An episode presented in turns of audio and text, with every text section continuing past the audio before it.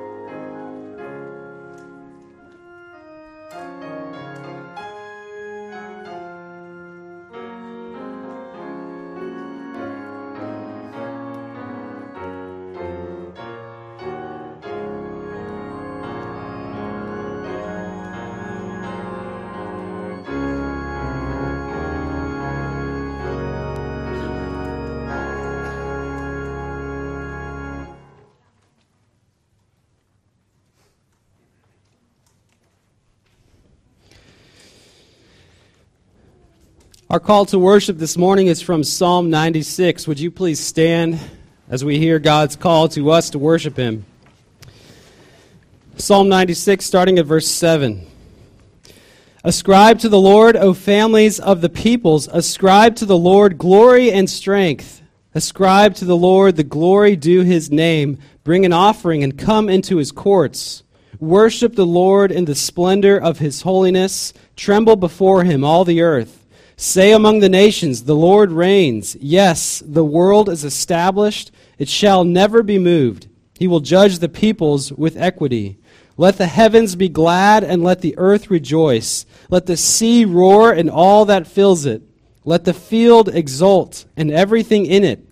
Then shall all the trees of the forest sing for joy before the Lord, for he comes, for he comes to judge the earth. He will judge the world in righteousness and the peoples in his faithfulness. Let's rejoice and worship God together with hymn number 309. Rejoice, the Lord is King. Hymn 309. Let's worship together.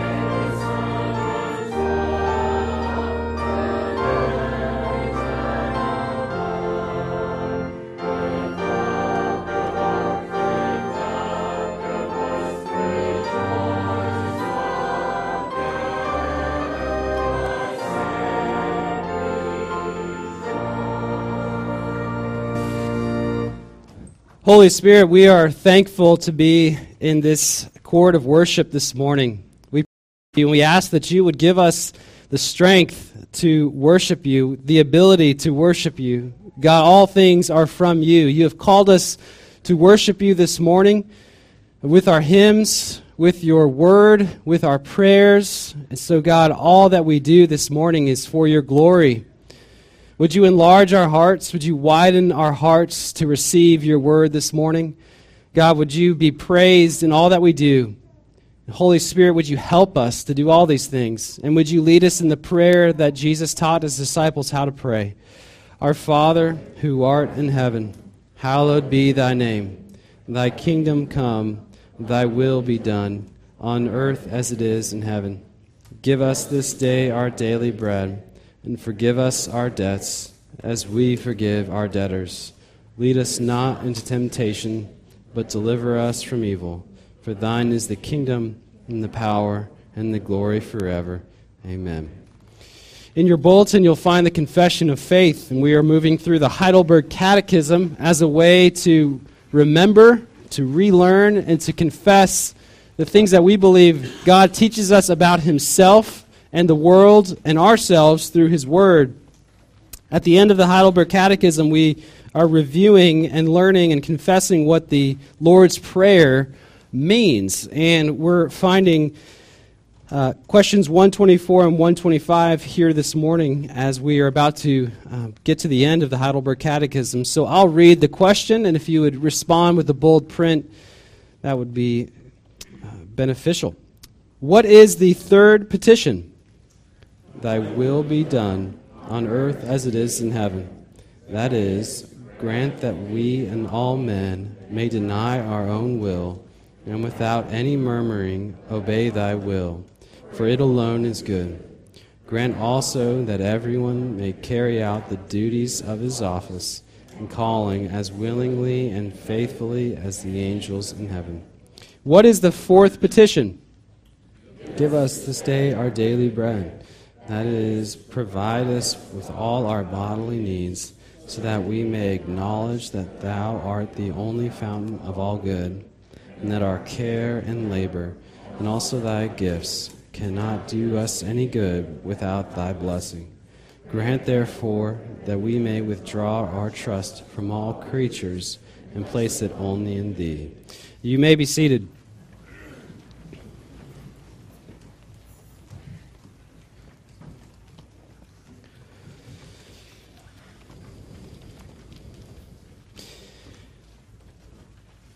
The confession gives us uh, good words uh, to be able to reflect on the prayer that we pray most mornings here in this church. And I invite you, as we go into a time of silent prayer, to ask God for those things that we have just confessed, that God would help us to place our trust in Him rather than in the things of this world, that we would ask God for the things that we need that we would pray that His will would be done and all those things.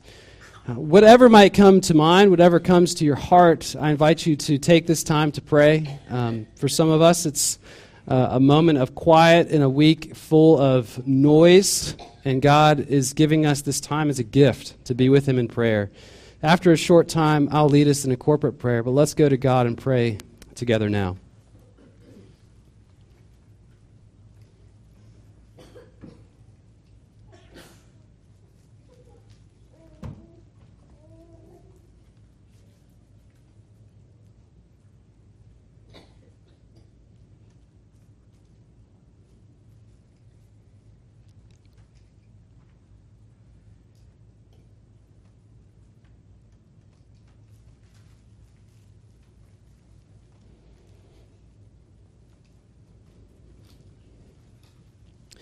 Heavenly Father, you reign over all the earth, and you will judge all peoples in righteousness and faithfulness. Jesus, you were made to be sin, though you knew no sin, so that in you we might become the righteousness of God. Holy Spirit, you're carrying out this ministry across all times and across all the world to all peoples, tribes, tongues, and nations. And as you have said, God, now is the favorable time. Now is the day of salvation. And so we pray, help us to hear you, Lord. Open our ears to hear and our hearts to receive you. Dear God, help us to put no obstacle in anyone's way to you.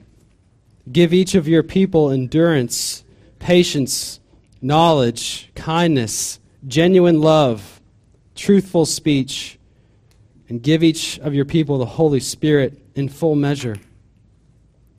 We pray that you would give us your power, God, not to lord over others, but to serve others and to lead people to the joy, contentment, peace, and liberty that only a relationship with you provides.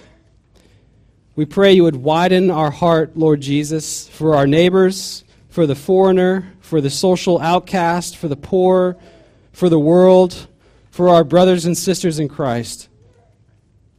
Father, as your church here locally is at work in many different places and contexts, we pray especially that you would bless the work of Betsy Eichelman and her team in Juarez, Mexico this week, that you would protect them physically, emotionally, and spiritually as they give of their resources and abilities and time. We thank you for equipping and sending Sam Suttle Jr. We pray you would widen his heart so that all who come into his path this week would see the welcome of your son Jesus and the power of the Holy Spirit at work in him. Lord, we pray, blessed be the name of God forever and ever, to whom belong wisdom and might. He changes times and seasons. He removes kings and sets up kings. He gives wisdom to the wise and knowledge to those who have understanding. And as another election season is upon us, God, we pray you would give wisdom and knowledge to the rulers that you sovereignly set up across this country, no matter the political party they're affiliated with. Whether governors or state representatives, senators or presidents, all earthly rulers will come and go, will succeed and fail, but you, Lord, will never change, and your kingdom is eternal. We thank you for that blessing and promise. Would you bless our country with wise and compassionate leaders, and bless this nation to be a blessing to others? Would you guard our hearts and our mouths this week as we process the results? And God be with us. We pray, Lord, that you would bless the words and meditations of Pastor Reiber's heart this morning. Would you make us to see the heart of Jesus and his love for sinners this morning through his word preached? Would you be with us as we move throughout this worship service? Would you bless us with your presence? God, we thank you for this time of prayer and we praise you for this uh, moment of worship this morning. We pray all of this in Jesus' name. Amen.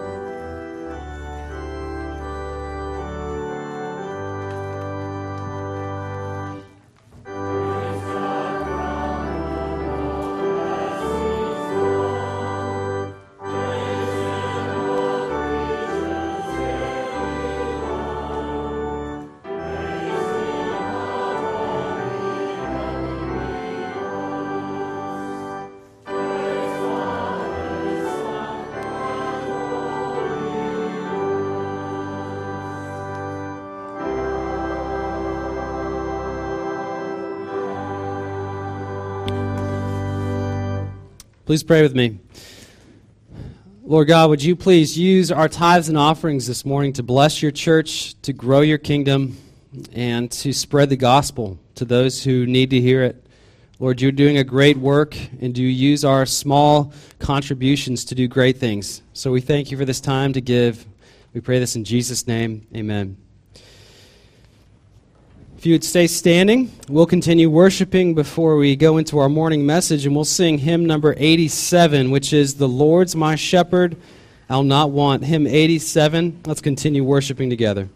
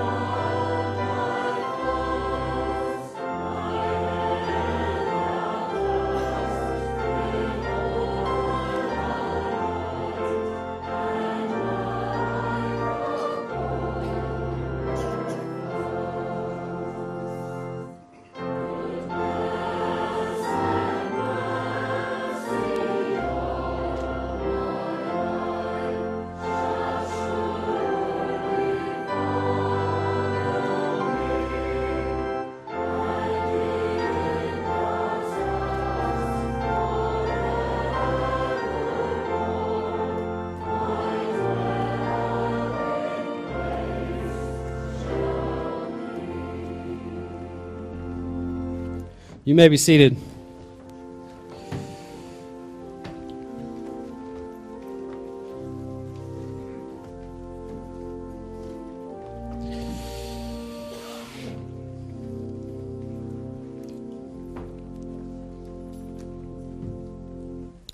I'd like to quickly introduce our um, guest preacher this morning. Pastor Scott Reiber has been ministering in Mississippi for over 22 years. Uh, he recently retired last December, um, and he has been uh, one of the uh, guiding voices in our presbytery for sure. Um, we're thankful to have him here. He preached with us a few weeks ago and is now back with us again. So please um, be sure to um, welcome him and, and say hi after the service is over.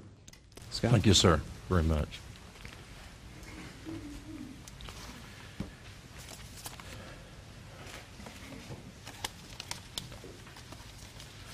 Well, it's my privilege to be uh, back with you again, and I really do count it a uh, privilege to be able to preach God's Word.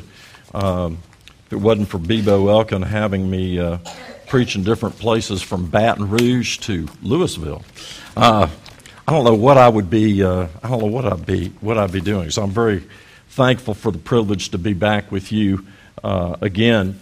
And I know as we're praying for our country and the elections, I thought it was amazingly uh, in God's good providence that you're uh, reading about the third petition in the Lord's Prayer Thy will be done on earth as it is in heaven. And we pray for ourselves and for all men that they would bow the knee to Christ, who is King and Lord. And that goes for not only when we're within these four walls, but when we walk into our homes, when we are there at the workplace, and when we walk into the voting booth, and when men put their hands on the Bible and lift their right hand before the Most High God and take oaths of office. And we pray the Lord would give us uh, godly and uh, obedient uh, rulers. Well, if you would uh, take up your copy of God's Word and uh, turn with me to uh, John chapter 11. John chapter 11. And let's give careful heed to God's holy word. John chapter 11. Now, a certain man was sick, Lazarus of Bethany, the town of Mary and her sister Martha. It was that Mary who anointed the Lord with fragrant oil and wiped his feet with her hair, whose brother Lazarus was sick. Therefore, the sisters sent to him, saying, Lord, behold, whom you love is sick. When Jesus heard that, he said, This sickness is not unto death, but for the glory of God, that the Son of God may be glorified through it. Now, Jesus loved Martha and her sister and Lazarus. So when he heard that he was sick, he stayed two more days in the place where he was. Then after this, he said to the disciples, Let us go to Judea again. The disciples said to him, Rabbi, lately the Jews sought to stone you, and are you going there again? And Jesus answered, Are there not 12 hours in the day? If anyone walks in the day, he does not stumble because he sees the light of this world. But if one walks in the night, he stumbles because the light is not in him. These things he said, and afterward, that he, uh, and after that he said to them, Our friend Lazarus sleeps, but I go that I may wake him up. Then his disciples said, Lord, if he sleeps, he will get well. However, Jesus spoke of his death but they thought that he was speaking about taking rest and sleep. Then Jesus said to them plainly, Lazarus is dead, and I am glad for your sakes that I was not there that you may believe. Nevertheless, let us go to him. The Thomas, who was called Didymus, said to his fellow disciples, Let us also go that we may die with him. so when Jesus came, he found that he had already been in the tomb four days. Now, Bethany was near Jerusalem, about two miles away, and many of the Jews had joined the women around Martha and Mary to comfort them concerning their brother. Then Martha, as soon as she heard that Jesus was coming, went and met him, but Mary was sitting in the house. And Martha said to Jesus, Lord, if you had been here, my brother would not have died. But even now I know that whatever you ask of God, God will give you. Jesus said to her, Your brother will rise again. Martha said to him, I know that he will rise again in the resurrection of the last day. Jesus said to her, I am the resurrection and the life. He who believes in me, though he may die, he shall live. And whoever lives and believes in me shall never die. Do you believe this? She said to him, Yes, Lord, I believe that you are the Christ, the Son of God, who has come into the world. And when she had said these things, she went her way and secretly called Mary, her sister, saying, The teacher has come and is calling for you. As soon as she heard that, she rose quickly and came to him. Now, Jesus was not yet come into the town, but was in the place where Martha met him. Then the Jews who were with her in the house and comforting her when they saw that Mary rose up quickly and went out, followed her, saying, She is going to the tomb to weep there. Then, when Mary came, where Jesus was and saw him, she fell down at his feet, saying to him, Lord, if you had been here, my brother would not have died. Therefore, when Jesus saw her weeping, and the Jews came with her weeping, he groaned in the spirit and was troubled and said, Where have you laid him? They said to him, Lord, come and see. Jesus wept. Then the Jews said, See how he loved him.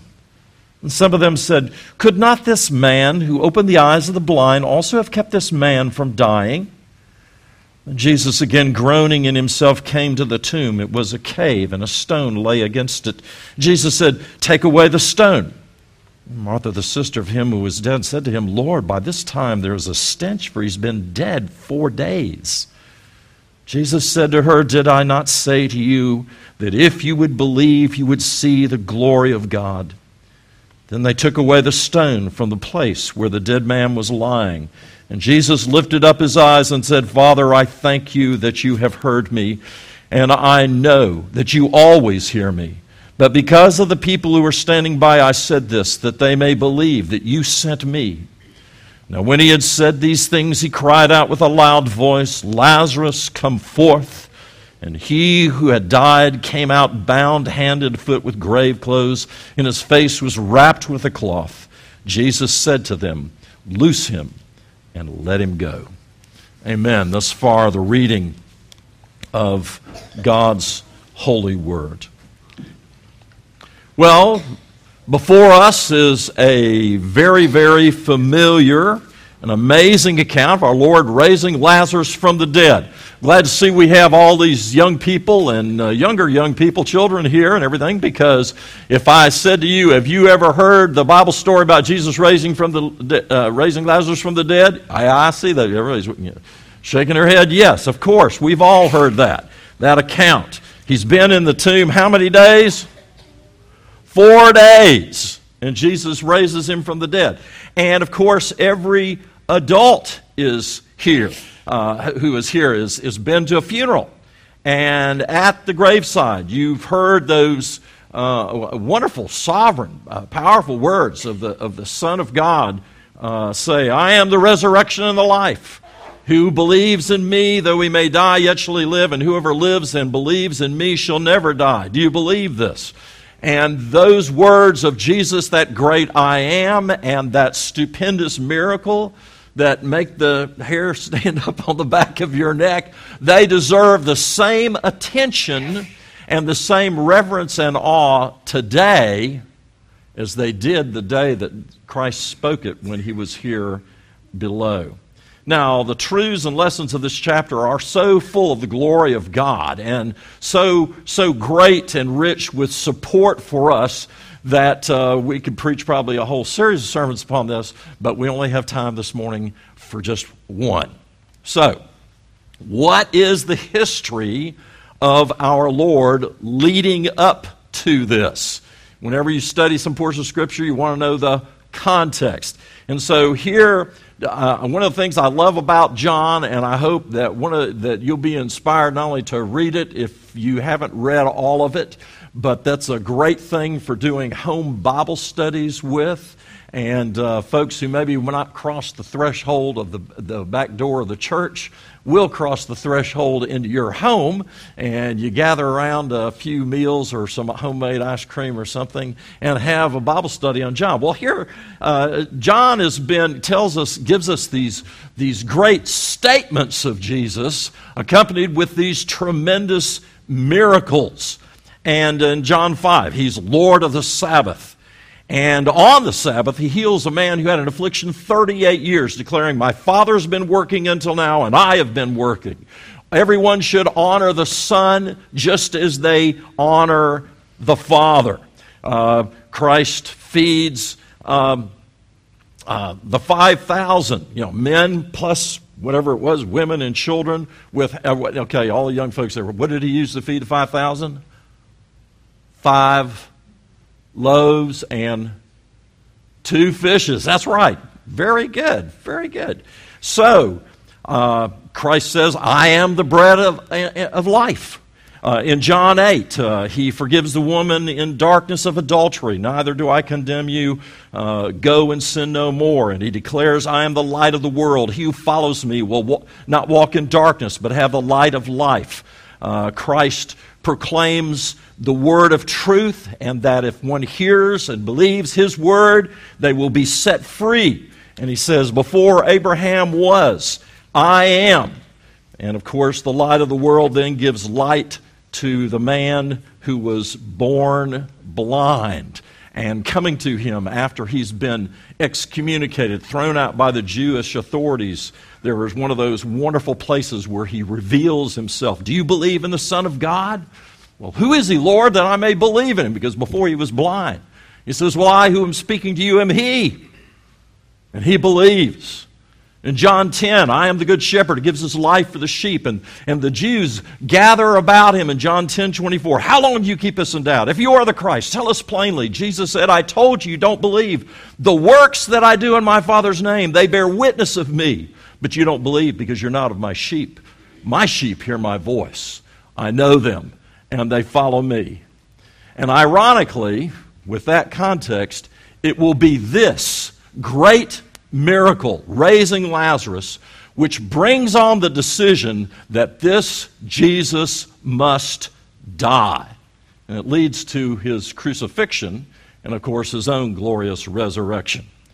Well, what's the time of this miracle? The last time reference that we have here is the Feast of Dedication, which would have been December, and if we got our dates right, that would have been about 29 AD, and that would place the raising of Lazarus on uh, in January or February of 30 AD.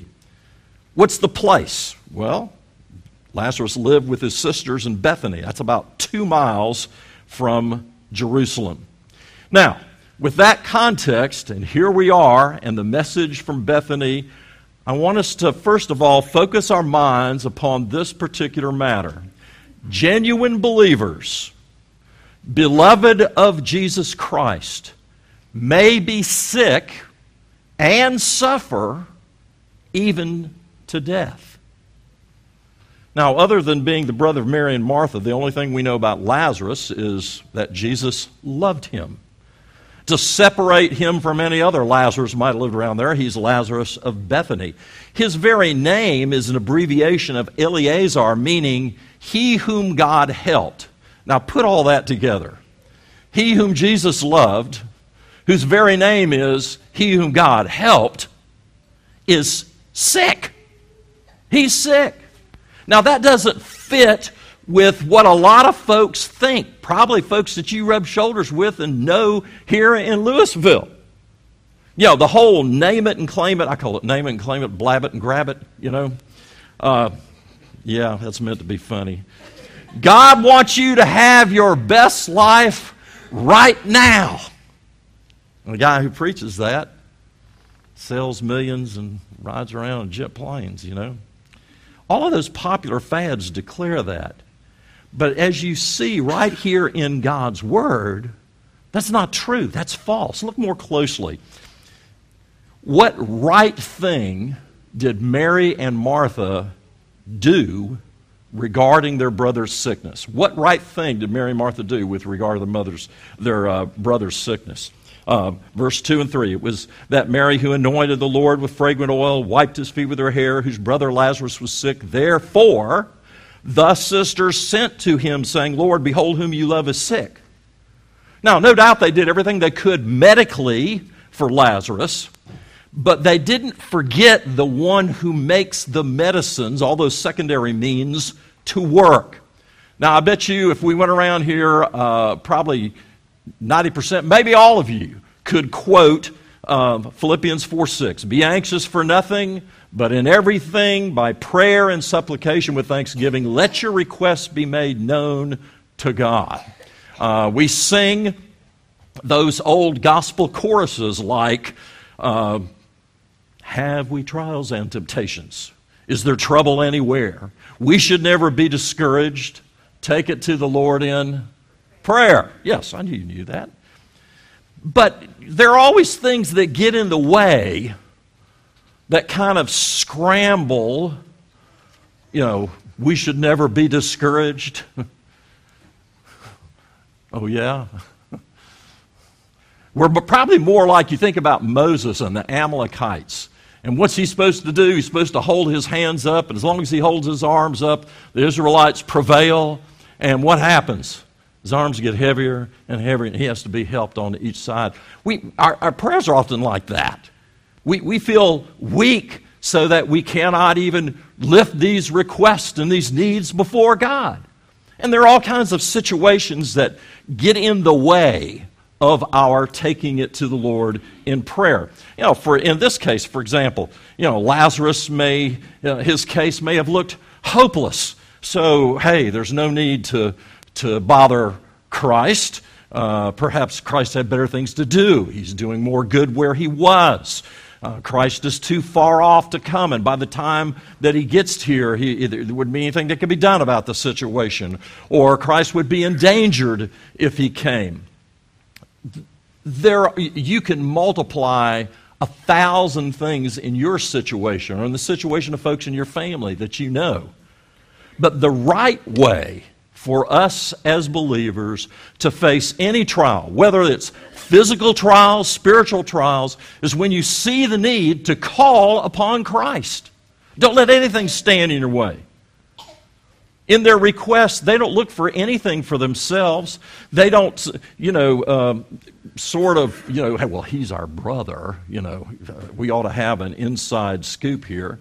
No, the, the, the, child of God renounces all and says, this is, this is he whom you love. This is your free love and grace. And so they pray, their petition is on the basis of the character, the attribute of the loving kindness of the Lord Jesus Christ for his people. And that's a way you can intercede for members of your family, for your friends, for those in need, for yourself. Christ, it, it, it's written in the scriptures that, you, that God the Father has set his love upon his people. He has demonstrated that. And while we are yet sinners, Christ died for us. And shall you not, O our Heavenly Father, who loved us even in the midst of our sin, and O Son of God, who gave yourself for us, and the blessed Spirit, who overcame my stubbornness and iniquity and brought me into union with Christ, shall you not hear me? And if you hear me, we know that we have what we ask, and look to Christ. And there are other arguments that can be used. Remember Abraham, uh, he's got his uh, nephew, Lot, who's in uh, Sodom and Gomorrah, and judgment is coming. And he prays upon the righteous, uh, on the basis of God's righteousness, God's justice. Shall not the God of all the earth do right?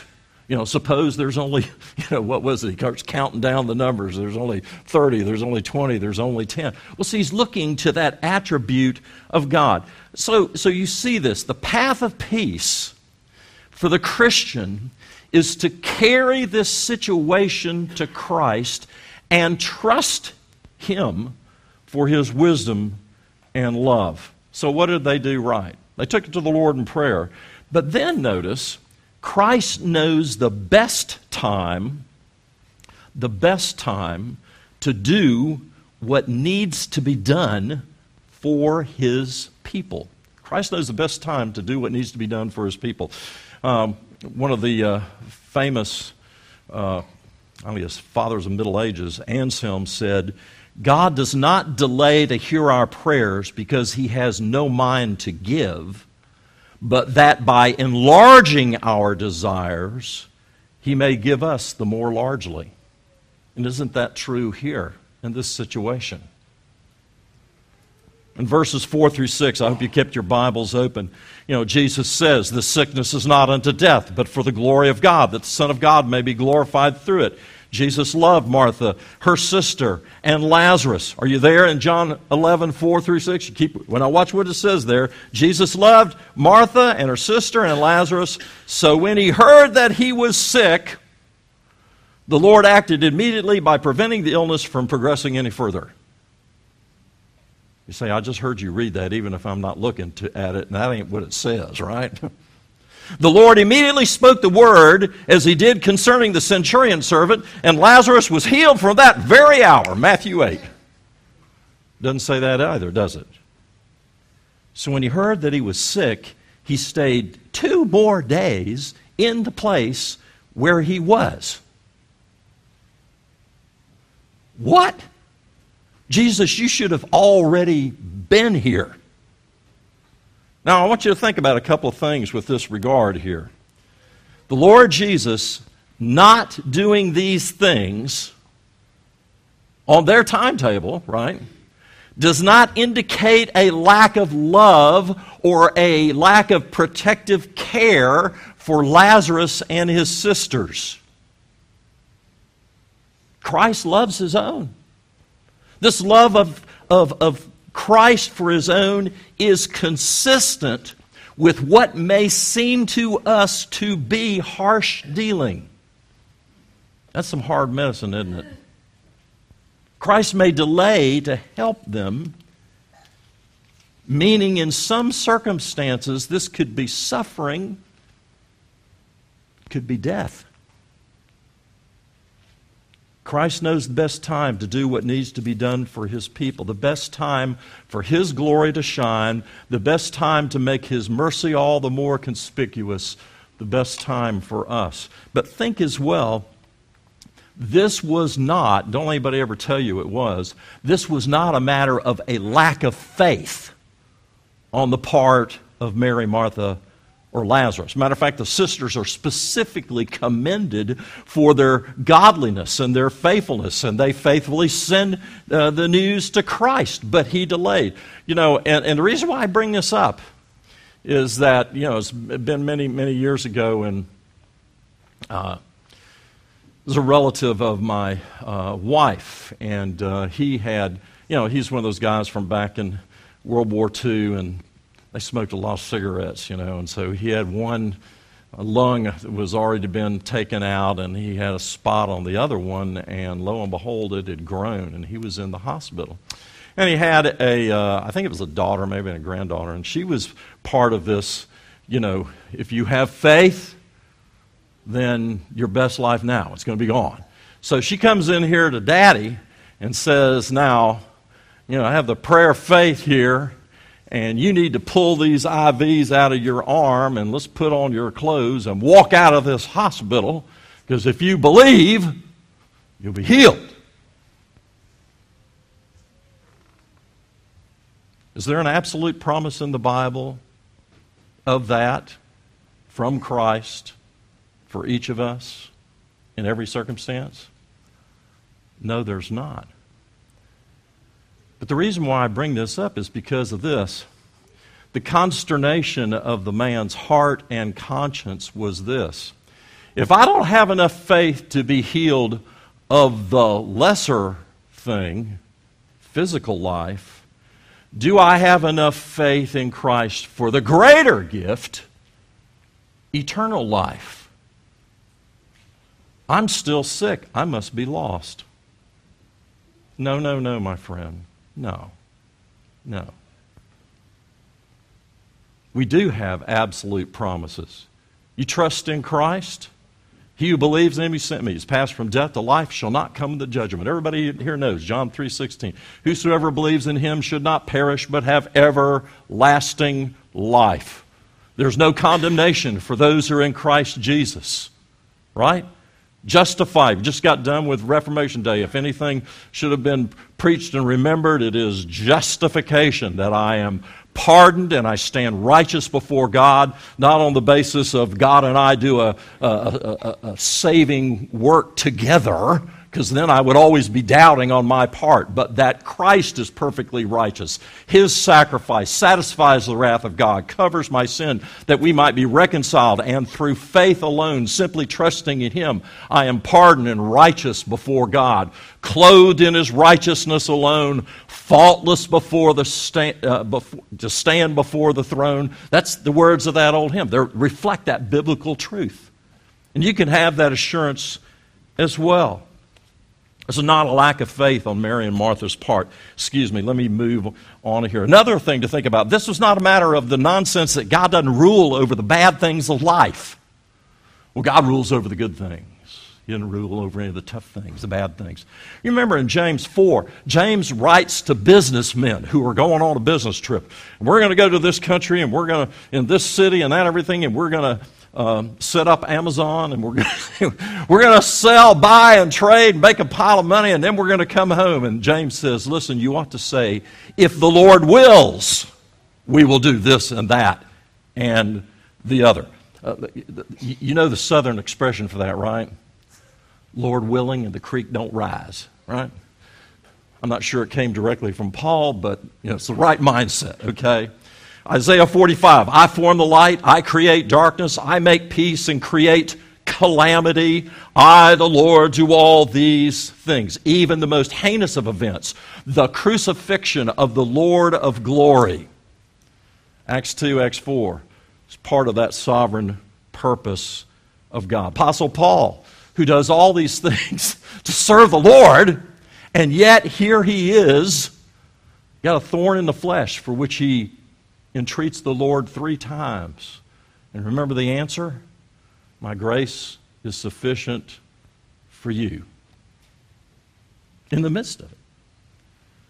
And that sustaining grace that tells us whether I live or whether I die, I am the Lord's, and I will seek His glory.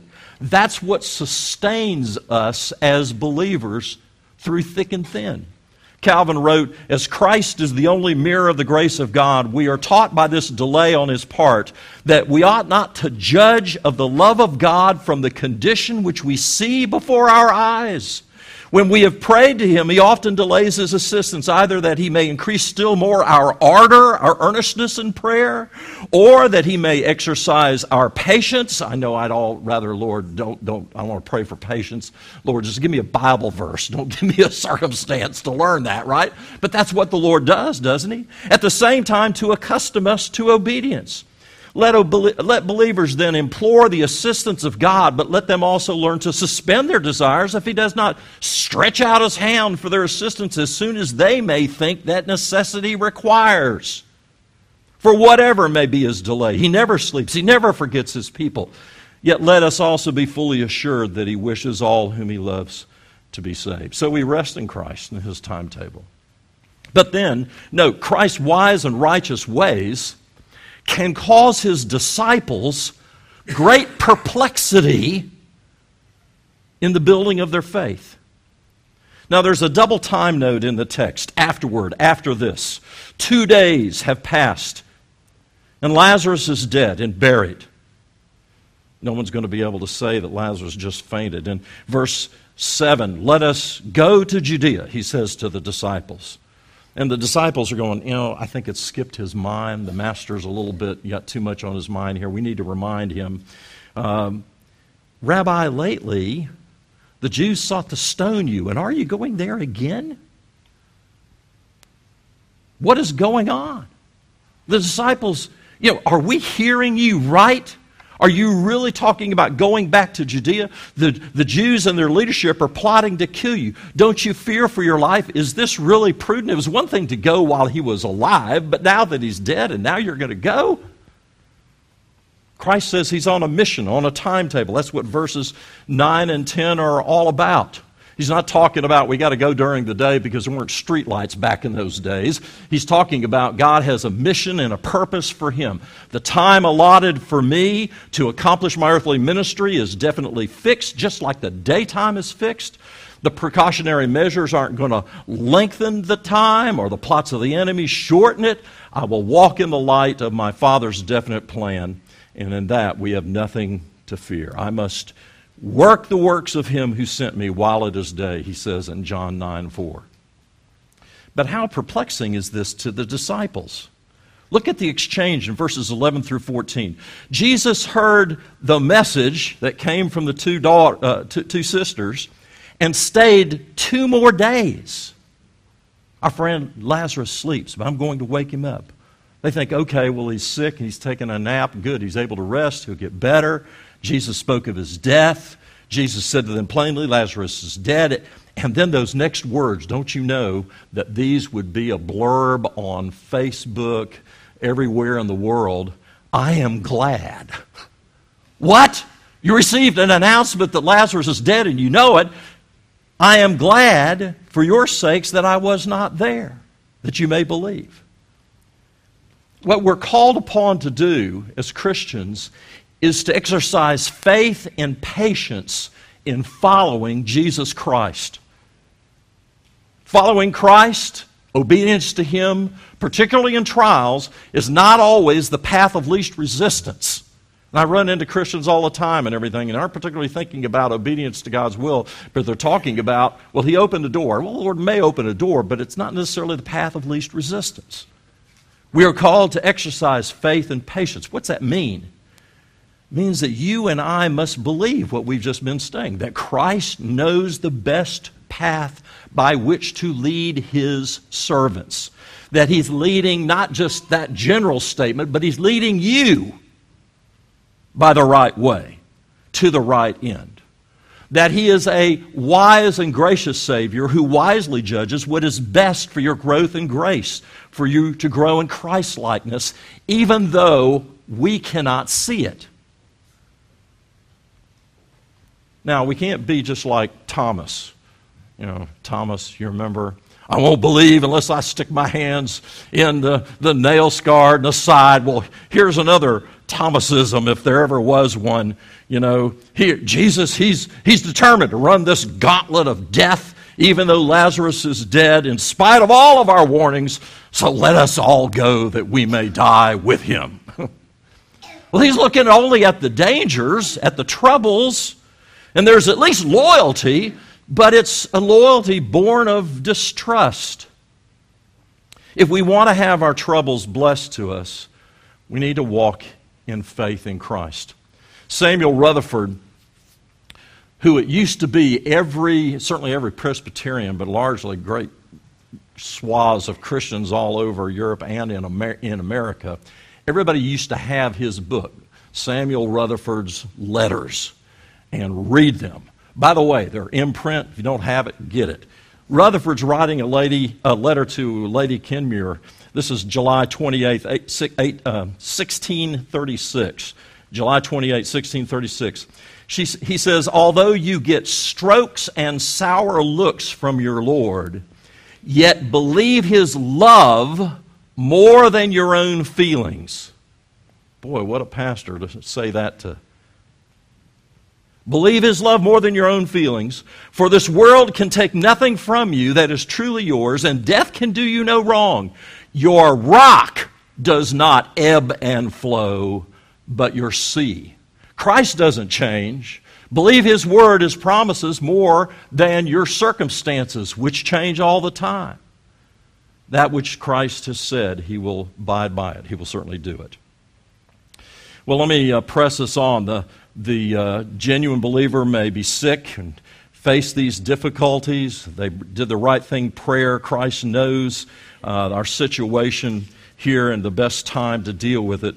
Well, let me tell you as well, we are to adorn our profession of the gospel under afflictions.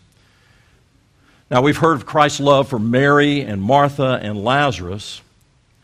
John 11, 17 through 37 records numerous instances of our Lord's compassion and love. And I just want to point out to you Christ is not a fair weather friend. Don't you get tired of some of that stuff in life?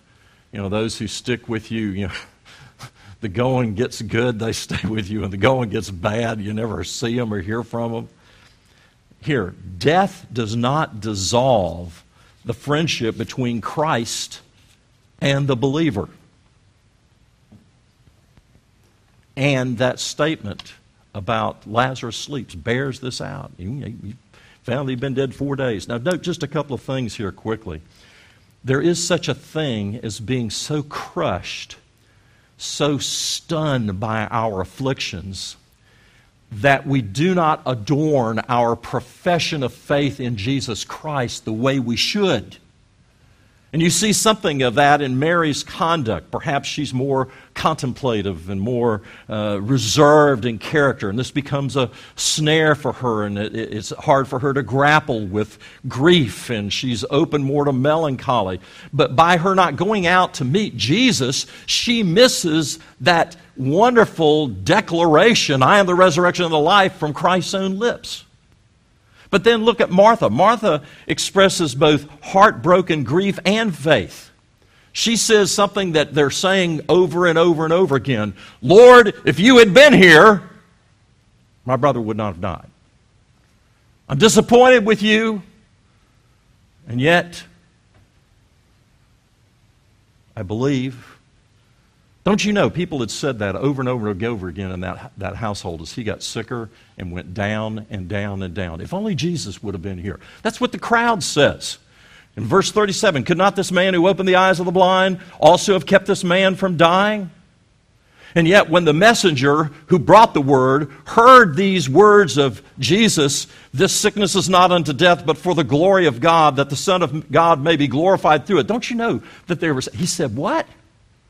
And they're turning that over and over and over again in their minds as the whole, in light of that whole circumstance that was going on in that house.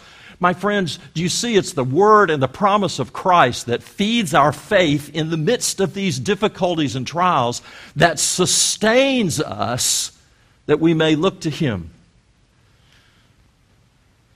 So Martha says, I know that whatever you ask of God, God will give you. But it's sort of like a inferior to a superior. And so the Lord helps Martha. He helps us to adorn our profession of the gospel in the midst of afflictions. And he turns Martha's thoughts to the resurrection. Verse 23 Your brother will rise again. And Martha takes this to mean just like you would use the Apostles' Creed. You know, I believe in the resurrection of the dead. She says, Well, of course, I believe that. I'm a believer. I believe in the resurrection of the last day. But that didn't comfort me much about what's going on now. Jesus uses a different term about that implies equality of himself and the Father. She has confidence in Christ's prayers, but rather a dim view that he is what he is as the Christ, the eternal Son of God. And I just remind you that there can be true faith, and yet in the midst of troubles and difficulties, it can be, uh, be weak and stumble. There can still be ignorance and degrees of that. She believes in a general resurrection, but she makes no mention of Christ's power to accomplish that. She doubts her brother will be raised now.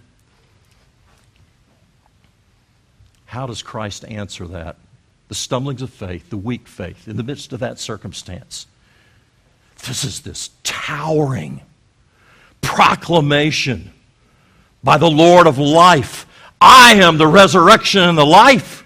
He who believes in me, though he may die, yet shall he live. And whoever lives and believes in me shall never die. Look at the compassion of the Lord of life here in verses 33 and 35. He saw her weeping, the Jews weeping. He, it's, it's like from the pit of his stomach. He was troubled. The shortest verse in the Bible. Anytime you young people are in a thing where everybody's got to do a Bible verse and you can't remember which one to do, you can always do Jesus wept, the shortest one in the Bible. But isn't this amazing? The eternal Son of God, he's weeping. So, in the face of this towering, majestic I am, this is the statement of the eternal God that he is the resurrection and the life, yet there remains in belief, unbelief. Take away the stone. No, we can't do that. You don't know what you're saying. Lord, by this time there's a stench. He's been dead four days. Did I not say to you, if you would believe, you would see the glory of God? They take away the stone from the place where the dead man was lying. Christ groans the, over the unbelief and the ravages of sin on Mary and Martha, the hardness, the unbelief of the Jews, over the devastation of sin and death. This is like being out in a war zone. That's what it is in a cemetery, right? You see the effects of sin and the fall and the curse all around you, Satan and the misery of sin in the world. People often say, I, I can remember a, a, year and a half, two years ago, when my, my dad died, and people said, Oh, doesn't he look great? I thought it was ghastly. I'll never forget it. The horrors of death, the last enemy, death which tears apart us as body and spirit. It leaves us bereaved of our closest, our most intimate. And this great, holy indignation wells up deep within the holy Lord of life if he sees this war torn and broken landscape. I might pause to ask us what moves us? What turns your stomach? What gives you heartache? Is it sin and rebellion against the holy God who made us, sustains us, and is good to us? Is it the effects of sin around us, the devastation? My friends, one of the things that needs to be proclaimed in the church of the Lord Jesus Christ today is that sin is not just sort of this thing, you know, I stick my hand in the mud and I kind of flick it off and I wash it off, and that's all there is to it. But that we are dealing with the holy God. And that God is not just smiling down upon us, you know, all the time. Psalm 5 5, 7 11. He's angry with the wicked every day. The effects that we see in our culture where there is the enshrining of more and more perversion and wickedness and rebellion. Are these not signs of God's judgment? May, must we not cry out to Him for mercy?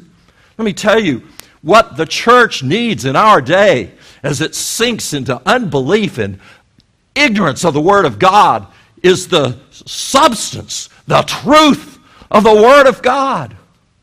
We need the very power of God unto salvation. And here it is the matchless sovereignty and compassion of Christ, joined with irresistible almighty power. Dear believer, you must see this. You must hear this. When he had said these things, he cried with a loud voice, Lazarus, come forth!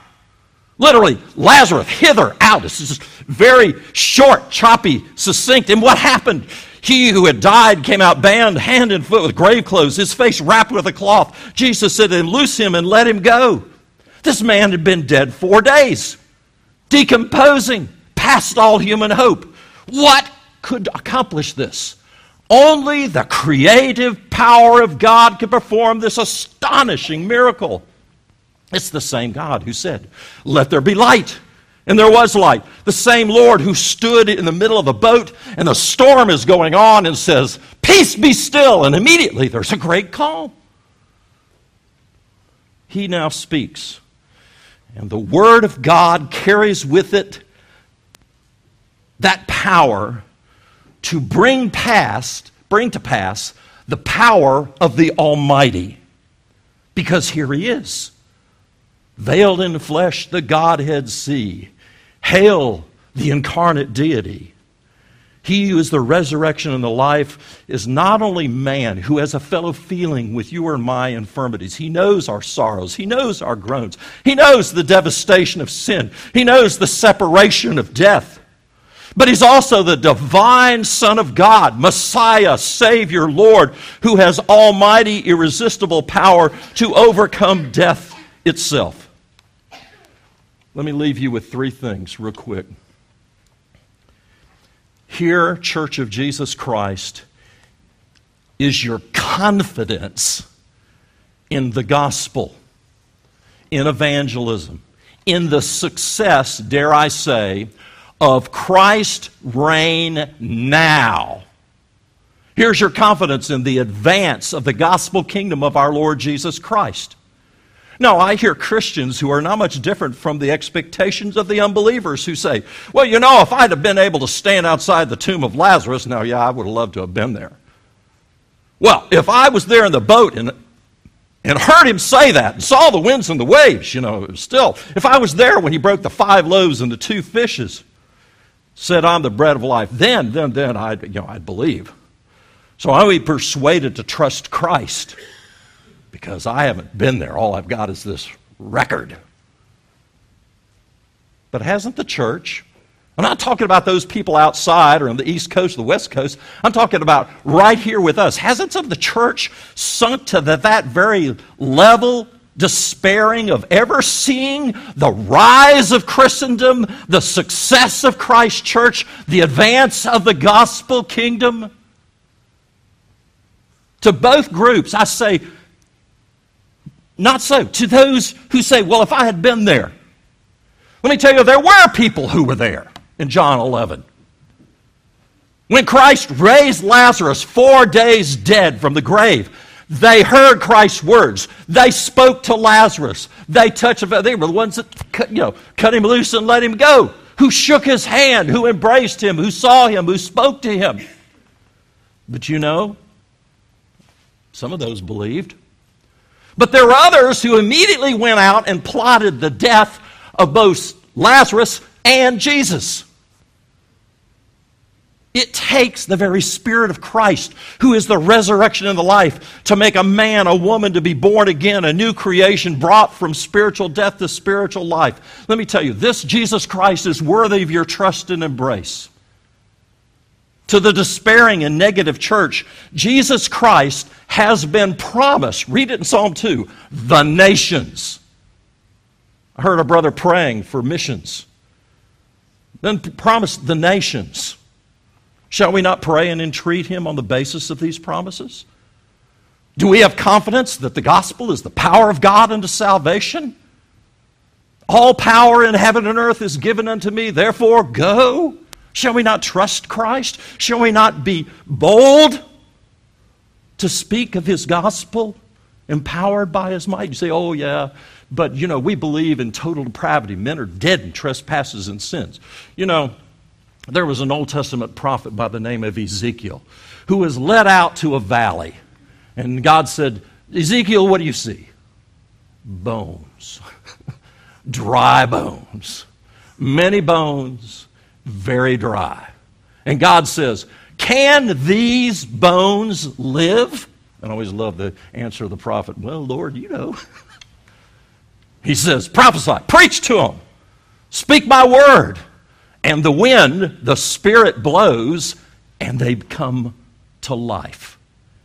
This is the confidence that you and I have for those, perhaps of our own family, our friends, our neighbors, that this Christ pours out His Spirit and by His Word can open blind eyes, can overcome prejudices and hatred. Something happened to them in some church somewhere long ago, can overcome their darkness and deadness and bring them to life so that they come most willingly to Christ. Now, Jesus Christ is a resurrection life, raised Lazarus from the dead. But it was to a mortal life. Lazarus himself would eventually die and be buried. But you know, for all those who know of this spiritual resurrection, being brought to death to life in Christ, who trust in Christ, death is but the entrance into glory. To be absent of the body is to be present with the Lord, to be present with the spirits of just men made perfect. And as glorious as that is, Paul says, to, to die and be with Christ is far better. He says, Yep, but I tell you something even greater. The Christian hope is not exhausted even there.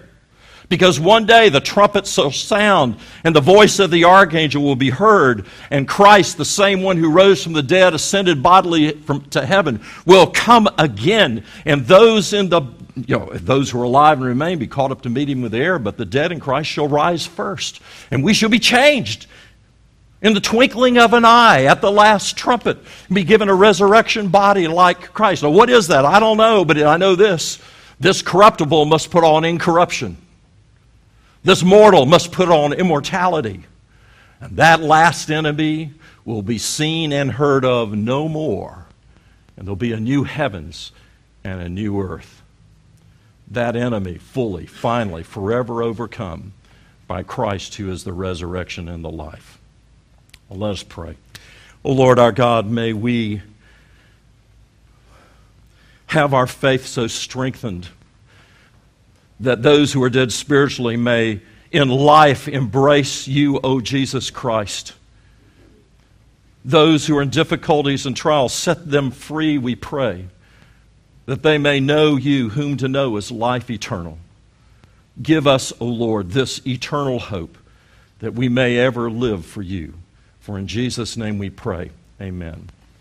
Our closing hymn is hymn number 706 Jesus lives and so shall I. Let's stand together as we sing.